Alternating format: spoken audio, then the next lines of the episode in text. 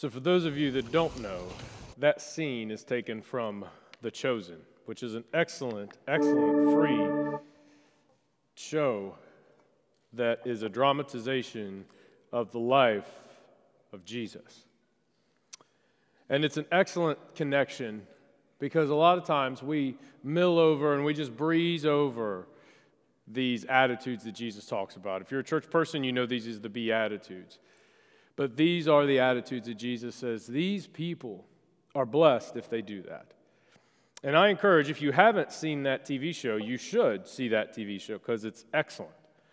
Now, if you're one of those people that everything has to be exactly right according to every word said in the Bible, you may not like that series as much. It's a dramatization, it's another viewpoint on it. It's a good way to humanize the person of Jesus that we can actually interact and see and helps us grasp it. So it's a great series.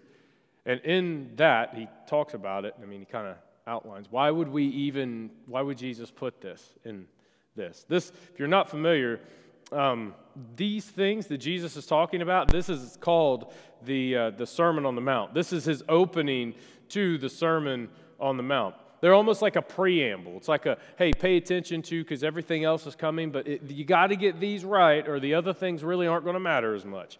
If you don't get these right, I mean, if you don't, if you only take away these things, it's almost like Jesus is saying, this is where you've got to pay attention to and this is where you've got to be. These are the things that you need to have. Now, to give you some idea that we don't know the exact location of the Sermon on the Mount, the exact location of the Sermon on Mount, we're not really sure, but what we have is we have a general idea of kind of what it would be. I've got a picture here in the notes. We believe that it was on a hillside near the Sea of Galilee, obviously, Sermon on the Mount, right? So we believe that, and it creates a natural amphitheater. So these are what's called the horns of Hattin. So you can see Jesus would probably have been over either on that side or on this side, and people would have gathered around him. And it would have created a natural amphitheater. Here's another cool part this was a strategic location, or any of the locations that he would have picked that would have made sense that matched the things he's talking about. Because there's tons of towns around there. And even in, in the eh, days when Jesus was walking, there were towns and people there. So, what we believe probably happened was people were following and hearing about this guy, Jesus, this rabbi that was challenging the religious leaders. And he, then he was doing some pretty crazy miracles too. So we don't know what's going on there. They're not really sure. The, the people aren't really sure where he fits in. They just know he's talking like a Messiah.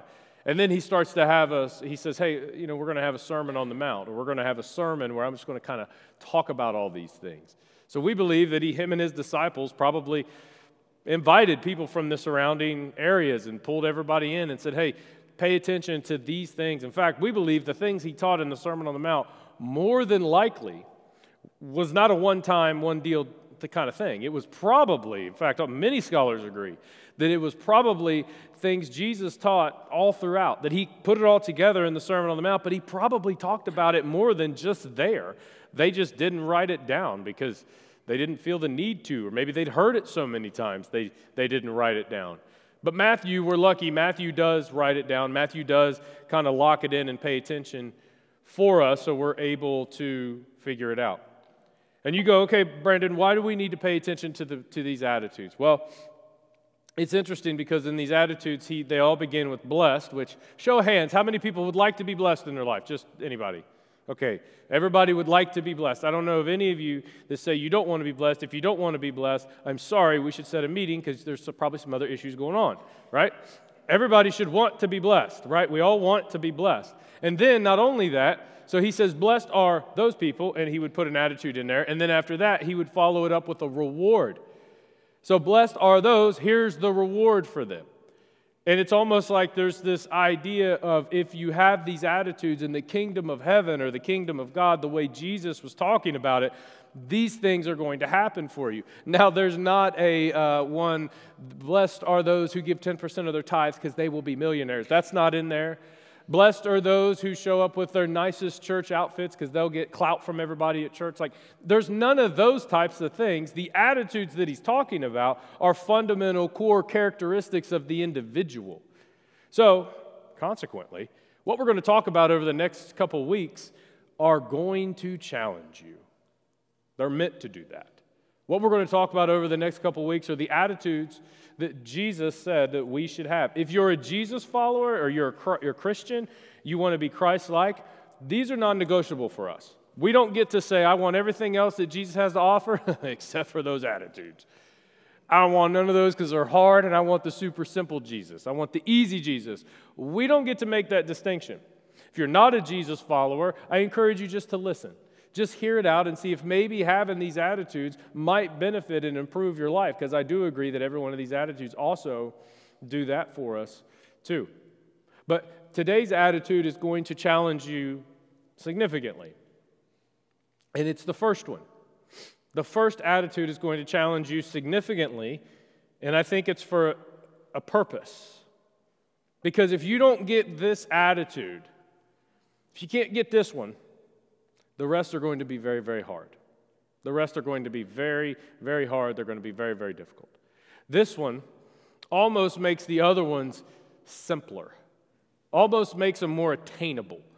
But if you can't get past this first one, if you can't get past this first one, it's just going to make things harder.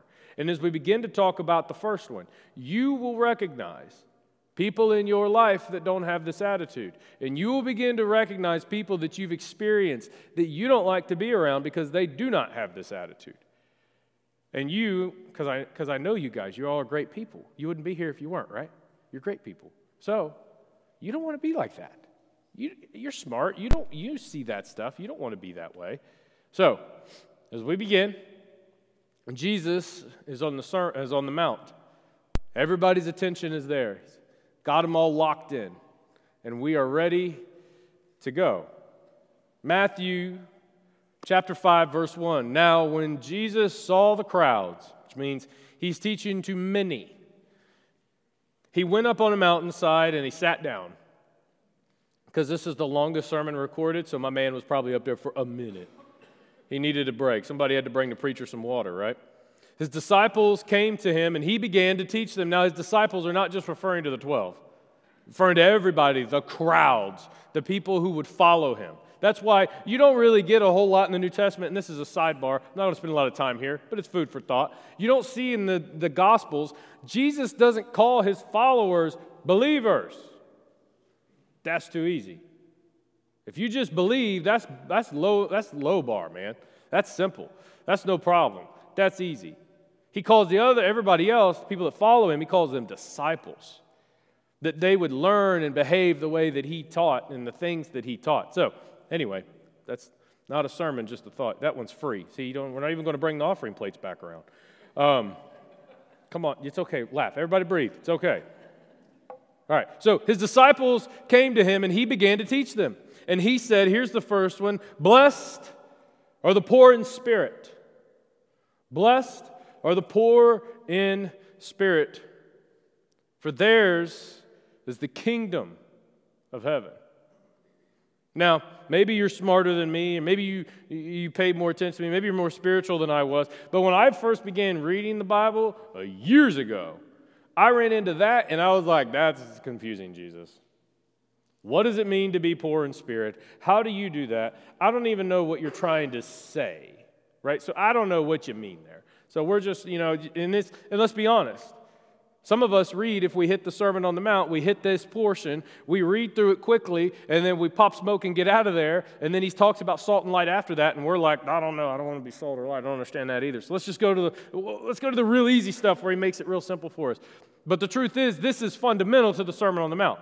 This is fundamental to understanding the other Beatitudes. This is fundamental if you just give me enough leeway to be a good human, is to be poor in spirit. And his, his thing he says is they are poor in spirit, for they, or for theirs is the kingdom of heaven. Or another translation says, for they will inherit the kingdom of heaven. Now, I didn't understand that for a long time. Then I began to do some research on it over time.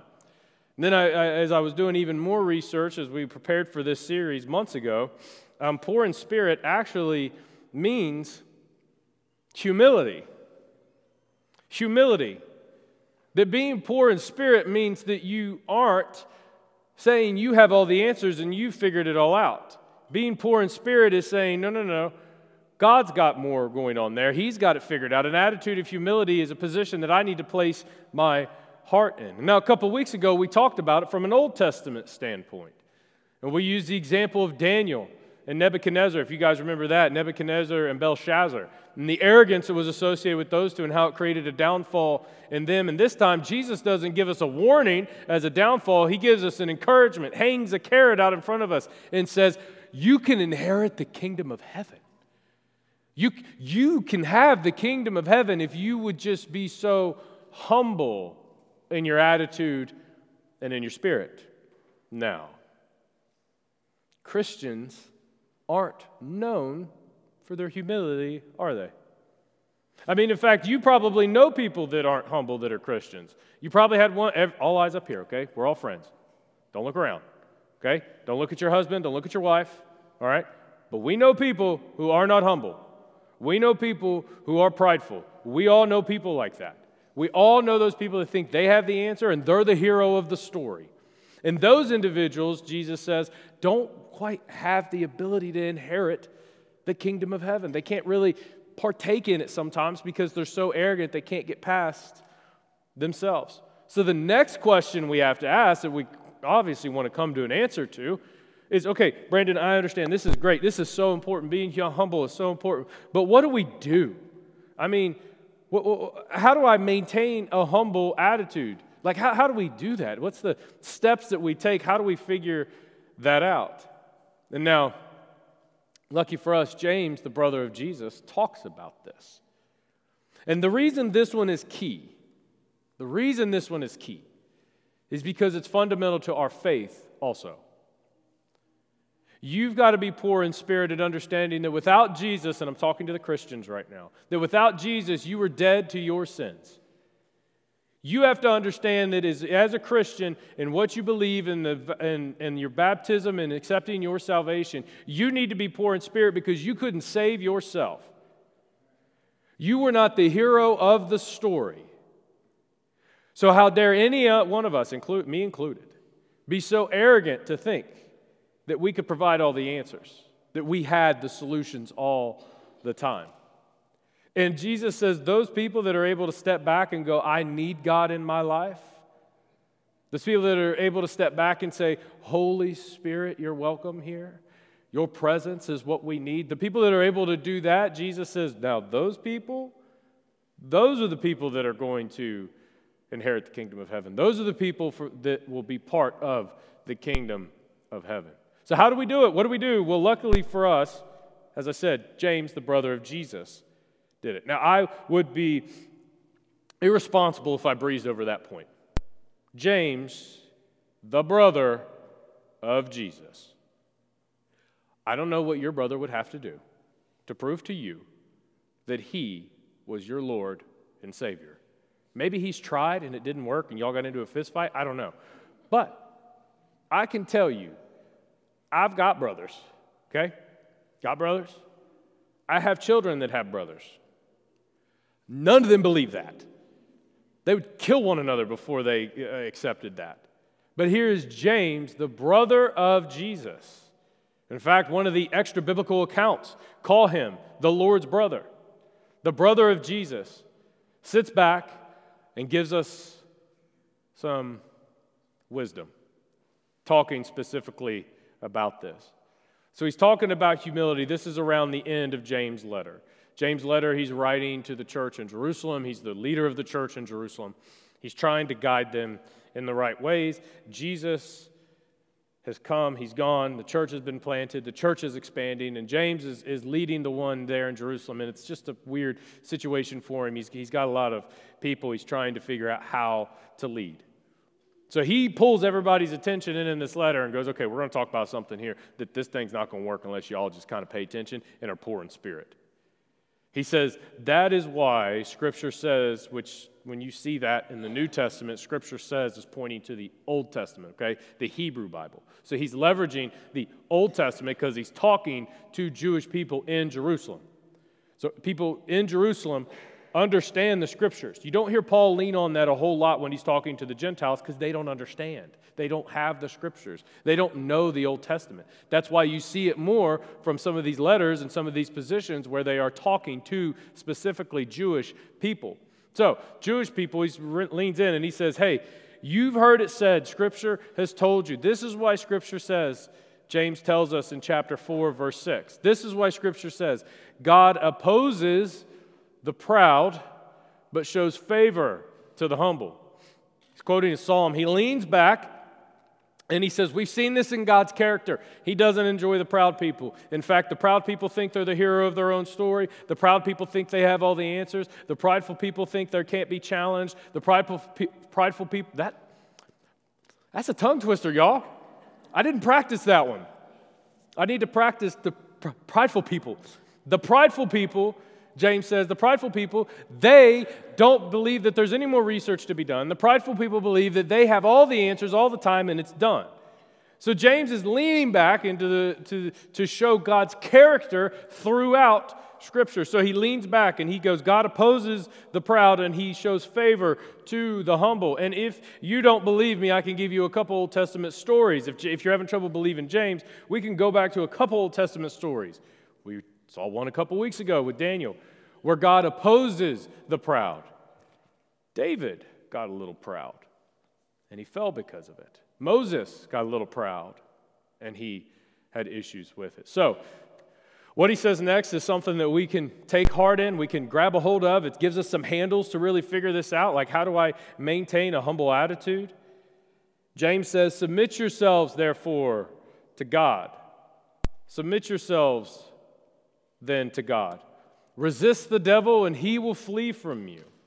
Which is interesting that he ju- puts those two together and like juxtaposes them one, against one another. That, that it's almost like if you give in to pride, you're giving into the enemy. And I'm telling you, I, look, look, guys, I'm not preaching at you, I'm talking with you. Okay? I'm just as susceptible to this as anybody, probably more so than some of you sitting in the seats today. And I lean into this all the time, as best I can, every opportunity that I can. Submitting, submitting yourself to God is how you say, I'm not the hero of my own story. I don't have all the solutions. I don't have all the answers. God, you do. And the inverse is if you're not willing to submit to God, then you aren't resisting the devil and he ain't going to flee from you. Which means he's going to be all up in your grill. He's going to be living at your table. I don't know about you, I don't want none of that smoke. Uh, and James just lets us know that, that the key to a humble heart it begins with submitting to God, submitting to Him. That means there's going to be moments when what we know about God in the scriptures has to supersede your own desires. And that's uncomfortable for every one of us sitting here. Because when you've reached that point, that's called sanctification, and ain't many of us ever reach that point in our lives. But that means there's going to be moments in your life when you can't say what you want. There's going to be moments in your life that you can't treat somebody the way that you want to treat them. That means there's going to be moments in your life when you can't behave just any way you want to behave. There's going to be moments in your life when you have to say no to some of the things that you love to do. There's going to be moments in your life when, if you're going to submit yourselves to God, and this is only for those that follow Jesus, this is something we've got to figure out. If you're not a Jesus follower, maybe there's some things you know that you already kind of need to kind of push away, right? But if you're a Jesus follower, hey, there's moments when you are just going to have to say no. And there's moments when you're just going to have to sit in the tension and, and, and, deny yourself some certain things. Or like the Apostle Paul, or the, like what Jesus calls says, pick up your cross and carry me and carry it and follow me. That if we are going to truly submit ourselves to God, there are going to be things we can't do. There are going to be things that we want to do. There are going to be enjoyable things that we want to do and behaviors we want to exhibit, and attitudes that we want to have, and opinions that we want to voice that we simply can't because that is not submitting ourselves to God. He's not done. He leans in again. He just kind of draws our attention to it. He says, Come near to God, and He will come near to you. He's pointing to the fact that this is hard, but when you want it, God will help you get there. Wash your hands, you sinners. Purify your hearts, you double minded. Now, now, he's imploring people to draw close to God, to leave the sin behind, which you've heard many times. But he uses a phrase that shouldn't make every one of us uncomfortable because he's talking to the Jewish people. In fact, he's talking to Christians that are trying to justify their behavior. And he says, You double minded. You double minded. You know what that is? That's a cultural Christian. We've talked about it before. Those are the people that come to church on Sunday. This is the double mindedness. He says, Hold on, you say you follow Jesus, but your actions don't do that. Because you want people to see you follow Jesus, which, you know, is great and grand and everything else. You know, we want people to follow Jesus. And this is James, the brother of Jesus. He leans in and he says, You want people to know you follow Jesus. But your behavior doesn't say that. You want people to know you follow Jesus, but you're not submitting yourself to the Lord ever. In fact, you're doing everything that you want to do, even though you know that Jesus told us not to do it. That's what he's leaning in and telling his, the followers that are there in Jerusalem. And for us, that translates to, yeah, I come to church and yeah, yeah, yeah, love God, love people. I'm all about it. But then when I go back to, you know, back to work on Monday, I'm making decisions and business deals in accordance with my best interests and my will, not my heavenly Father's. It translates to, yeah, yeah, yeah, I give in the offering and I make sure everybody sees when that plate comes by, they see that big old check go in there, they see that big old thing, big old amount of money go in there. Or, I make sure that people know that I gave to the church. Why? Because I want people to see how honorable I am, how generous I am. When in reality, you're not actually living a generous life, because the call is to live a generous life, not to just be generous in big spurts whenever you know, whatever. It's like, no, the, the call is to live a generous life. He, he says the double minded people are the people that sit back and go, Oh, yeah, no, I'm all about my wife at men's group. I mean, when we're there, I'm just singing her praises. And I am so respectful and I'm so honoring to her. But then when I get into work and I'm around the water cooler with the boys, I'm going to say something different. Or I'm in the locker room, I'm going to say something different. My attitude's going to change. James says those people are double minded. I love people. Yeah, yeah, yeah. He says for you double minded people, the people that love people until it's inconvenient for you, and then you don't love them. You show grace to people in, in, until it gets a little hard, and then you don't show grace anymore. Those people that, you know, I love Jesus until he tells me to carry my own cross, and then I'm like, hold on, Jesus, you heavy, you strong, you do that. Like, you just kind of step away from it. He says those people are double minded, and they were all over the church in Jerusalem, which is why he's writing this letter. He says you need to turn away from those things. Don't give in to them. Don't split it. Don't become double minded. Don't try to be two people. Don't try to come in here and be a Christian and go out and be somebody secular and of the world. If Jesus is your king, Jesus is your king everywhere. Somebody say amen. And if you're a Christian, that's uncomfortable. That is simply uncomfortable. Because at the end of the day, what it really says is you are the hero of the story, and it really says that your needs, your desires, your wants are greater than your heavenly Father's. And if we believe what we read, and we believe what I speak about in here and what the other speakers speak about in here, and we believe the songs we sing, then that means our attitude has to reflect not a prideful attitude, but a poor in spirit attitude. That we aren't the heroes of our own story, Jesus is. And we have to wrestle that to the ground. He continues talking about change. He says, Grieve, mourn, wail. Change your laughter to mourning and your joy to gloom. He says, You need to be comfortable changing your attitude.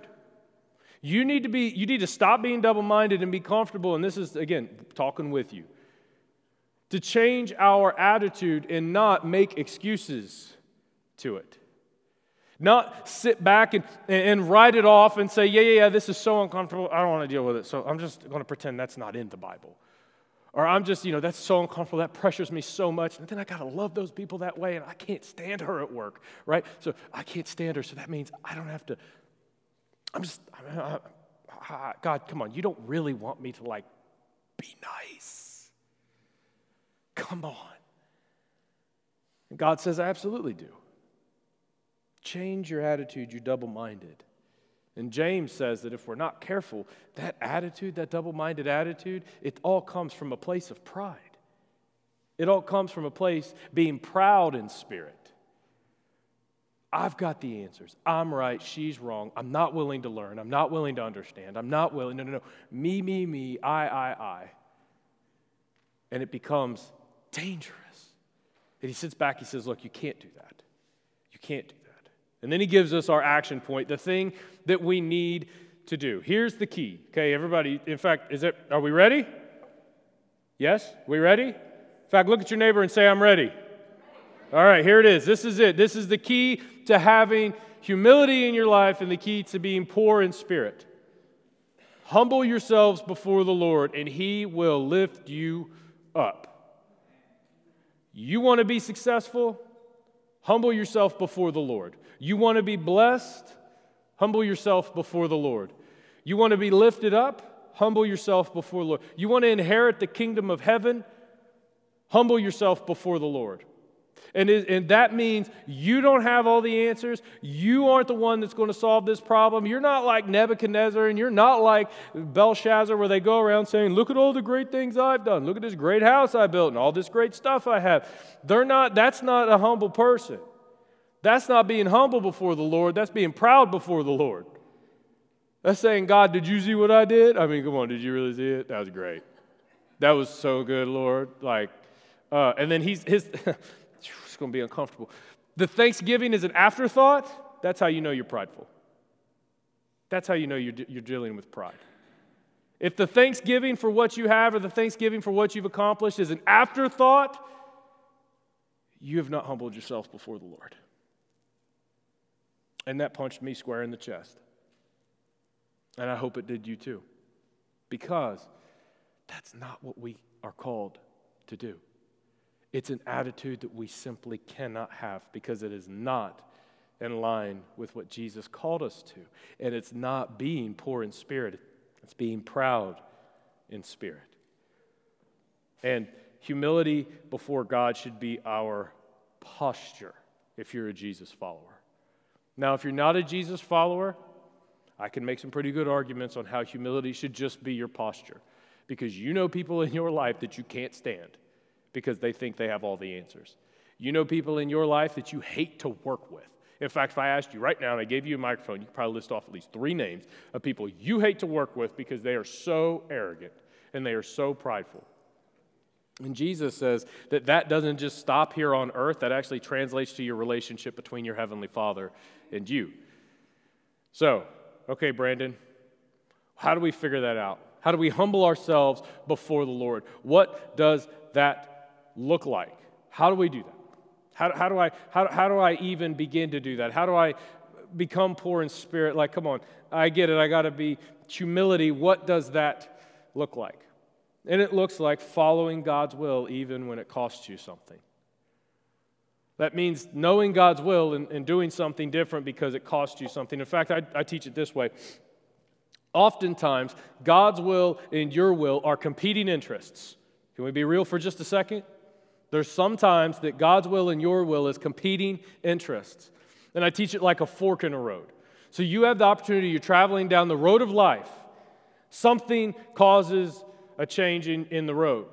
And you got the left path and you've got the right path. You have God's will, your will. And sometimes, there are many times, those line up, and praise God. Because then there's not a lot of prayer in those moments. There's not a lot of stress in those moments. There's not a lot of tension in those moments. Those moments are the best. But there's other times where there seems to be a fork in the road, where you go, God, this is what I want, and this is how I want to behave, and this is what I want to do. And it's very obvious through prayer or through scripture reading or through religious counsel that there's another path. And that other path may feel like it's going to cost you something. In fact, most of the time it does. And when you come to that fork in the road, you have to ask and discuss it with yourself honestly. Am I going to decide to go with my will, or am I going to follow God's will? Am I going to try, and this is not, I'm going to try to justify Scripture to fit my will because that never works anyway. That's not, I'm going to try to make excuses and only call the people that are going to affirm me and the way I feel and the way I behave and the way I treat him and the way I treat. That's not, that's not what this is. This is an inherent, you look and you see and you go, this is what I want to do, but I know this is what God has for me. I know this is what God wants me to do. I know this is what He wants to say. In those moments, your humility is tested. You have the opportunity to follow Him, and it might cost you something. Might, might cost you some pleasure, might cost you some joy, might cost you in the way of having an uncomfortable conversation, might cost you in the way of having to deal with the person that you don't want to deal with, or the attitude that you don't want to deal with, or working with that boss that you can't stand to be around. Sometimes following the will of God is going to cost you something, but luckily Jesus warned us. He warned us. He said, Pick up your cross and follow me. He didn't say this is going to be easy. In fact, he said, You're going to have trouble in the world, but take heart, I've overcome the world. Jesus warned us it's not going to be simple. So, how dare we think it is? So, I encourage you to, to, to add this practice to your life. And this is not an easy thing, this is a daily thing. I could come up here and give you a five step program, it ain't gonna work. You're not gonna remember any of it anyway. But here's what I know Starting off and starting strong is one of the most important things. So if you're one of those Christians that you truly like, you're like, yeah, you know what? I want to live a poor in spirit life. I want to live my life in accordance with God's will. I want to humble myself before the Lord and, and not become one of these people where I'm the hero of my own story. Then, if that's the case, I encourage you to pray this prayer. Make it a daily prayer. Take a picture of it, put it wherever. I don't care. I don't know. But like whatever you need to do, write it down. Put it somewhere. Make it part of your just daily routine. It's so simple, so easy. And it will begin to change your heart, and you will begin to see it change. Just try this simple prayer Lord, I submit myself to you. I submit my will to your will. Do not exchange the word submit. That is key. Submitting before God's will. Lord, I submit myself to you, and I submit my will to your will. Lord, I submit myself to you, and I submit my will to your will. Simple prayer right after you brush your teeth in the morning. Simple prayer right as you're making your coffee, you know, because you I know some of us drink that plastic Keurig stuff. So you've got a minute, at least a minute and a half, where you're just standing there, probably scrolling on TikTok, and maybe you're learning how to feed goats that you don't have yet, but throw this prayer in. Hey, God, got a second? Lord, I just want to submit myself to you, and I submit my will to your will. Lord, I submit myself to you and I submit my will to your will. And we're echoing the words of Jesus in the Garden of Gethsemane, where he's about to do one of the hardest things that have ever been done. And he stands before his heavenly Father. His friends have fallen asleep in the garden, they're not paying any attention to him. And he sits down and he says, Lord, if you can let this cup pass from me, Father, he doesn't even say, Lord. He leans into his relationship and says, If you can let this pass from me, you can hear the strain in his voice in that scripture. But then he follows it up with God, if you can let this pass from me, let this pass from me. But if not, not my will, but your will. So I don't know about you, but I want to be a not my will, but your will kind of church. I want to be a not my will, but your will kind of man. I want my family to be a not my will, but your will kind of family. And it starts, and like I said, I could give you all these different things, it's not going to matter. It starts strong, and you got to start with just praying this simple prayer Lord, I submit myself to you, and I submit my will to your will. Now, imagine what God could do with a person who was poor in spirit like that. Imagine what God could do with a person that submitted themselves to Him wholly. Imagine what He could do with a family that placed their heavenly Father's will above their own. Imagine what God could do with a church, a group of people. Imagine what he could do if a group of people, if all of us just decided we were going to submit our will to our Heavenly Father's will. We were going to seek his will, we were going to place him first, we were going to do that. Imagine what he could do in our city. Imagine what he could do in your family. Imagine what he could do in your marriage. Just think of the things that he could do. And it's almost like he's standing in heaven saying, I'm waiting. But you're still the hero of your own story. And if that's the case, you're not poor in spirit. And the poor in spirit are the ones that will inherit the kingdom of heaven. So, imagine what he will do. He changed the world once with a group of people like that. And I'm praying that he will do it again. And I think he'll do it again. If a group of people, one person, a family, a church, would place his will above their will. It's not going to be easy. It's so simple, but it's not easy. So start with that prayer. So, with that, let's pray.